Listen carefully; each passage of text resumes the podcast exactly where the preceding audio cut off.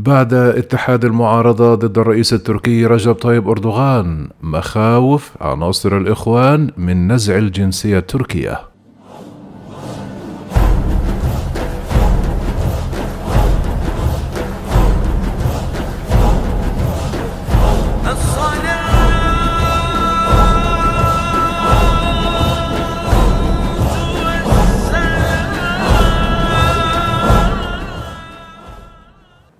بعد الاتفاق الذي جرى بين عدد كبير من أحزاب المعارضة التركية ضد الرئيس رجب طيب أردوغان وتخطيطهم لإلغاء النظام الرئاسي والعودة إلى النظام البرلماني. ساد قلق كبير بين قيادات وعناصر إخوان مصر المقيمين على الأراضي التركية.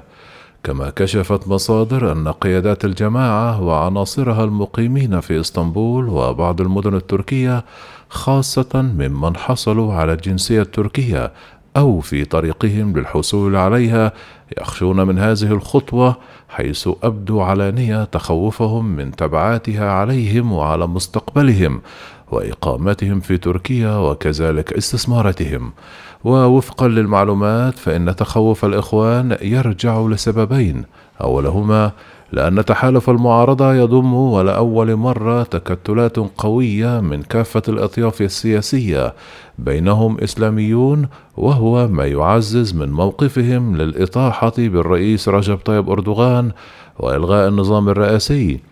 أما السبب الثاني فيعود لرغبة قيادات المعارضة في إلغاء كافة قرارات التجنيس التي منحها الرئيس التركي للمقيمين في البلاد ومنها بالطبع قيادات وعناصر من الجماعة الذين بلغ عددهم نحو ثلاثمائة. بينهم قيادات تقيم في دول أوروبية أخرى بجوازات سفر تركيا.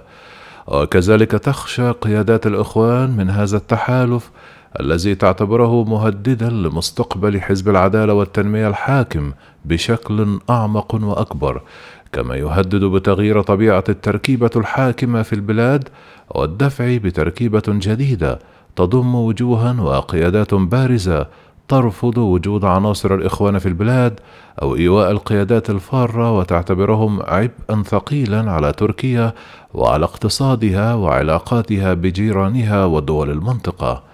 يشار إلى أن الرئيس التركي أردوغان كان قد أجرى سابقا تعديلات على قانون منح جنسية بلاده للأجانب بموجب مرسوم رئاسي صادر عنه واستغل ذلك في منح الجنسية لعناصر وقادة الإخوان باعتبارهم مستثمرين. فيما رفضت المعارضة تلك الخطوة في حينها وقدمت مقترحات تمنع الحاصلين على الجنسية من المشاركة في الانتخابات لدورتين متتاليتين منذ تاريخ حصولهم على الجنسية، لكن المقترح أجهد قبل وصوله للبرلمان.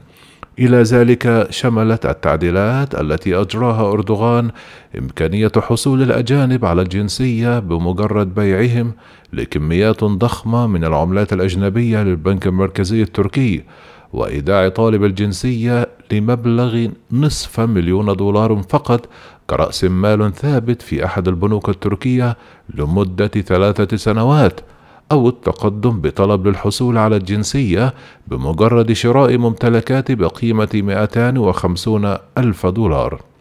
كانت السلطات التركية وافقت على منح عدد من قيادات الإخوان ما يعرف بالإقامة الدائمة وفق اتفاق مسبق بين قيادات الجماعة ووزير الداخلية التركي وبوساطة وترتيب من ياسين أقطاي مستشار أردوغان.